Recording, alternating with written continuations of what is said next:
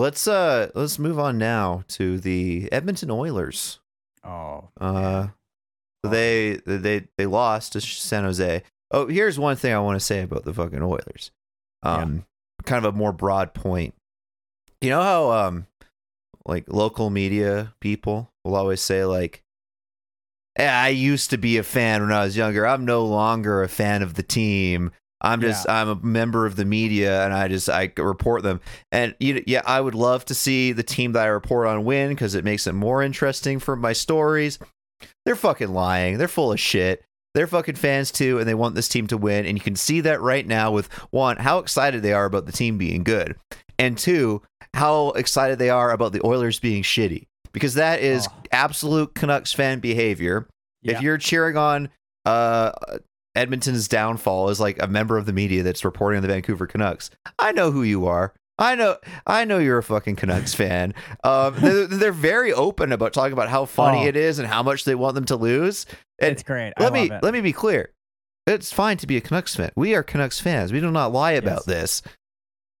But uh, yeah, I wanted to get that off my chest. Like you, you No, guys, you- Yeah, go I know it. might be, like lose some of the mystique if you're at the rink every day and you like know the players, but you're a fucking fan. You watched Bertuzzi growing up.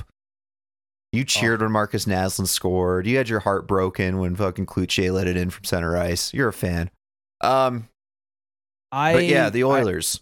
they so did you watch any of the press conference? They're all over the no. Uh, Ken I Holland- saw I some think- highlights on the news. Paul Coffey Holland- seems evil. Well, Did you get that yeah, vibe I mean, from him? Paul Coffey is clearly you know friends with the owner. And Yeah, there's you- that you like got- you clip from gotta have- Edmonton radio. Oh, that, yeah, you got to have an '80s Oiler in there, obviously. Um, But you know, he had this line where he was like, uh, "I'm not a. Have I been a coach? No. Uh, do I know how to play the game of hockey? Yes. Can I help this team? Yes. Am I going to do my best to improve? Yes. He just seems so fucking intimidating and pissed off and evil. yeah, yeah. Um, I mean, I, I don't, you know, obviously they're gonna get a bit of a new coach bounce. That's kind of how it always works. Mhm. And again, I'll say it again. I still think they're gonna make the playoffs. They're too talented not to. But I, I just, and I think they'll probably trade for a goalie or something as well. Um, you gotta get Bennington in there. Oh my god! But I really do like seeing this a lot, which is, um, just a it. It reminds me of like Canucks stuff the past few years, where it's just like a total shit show. You don't know who's in charge. Um, everyone is saying different things. No one's on the same page. Uh, you're bringing in old players in management positions and coaching positions, and hmm it's just so nice to see it happen to Edmonton. Their fans deserve it. Their fans deserve to suffer for all eternity. Mhm. Um, the team deserves to suffer. It's great. All the players deserve to suffer. I love seeing it.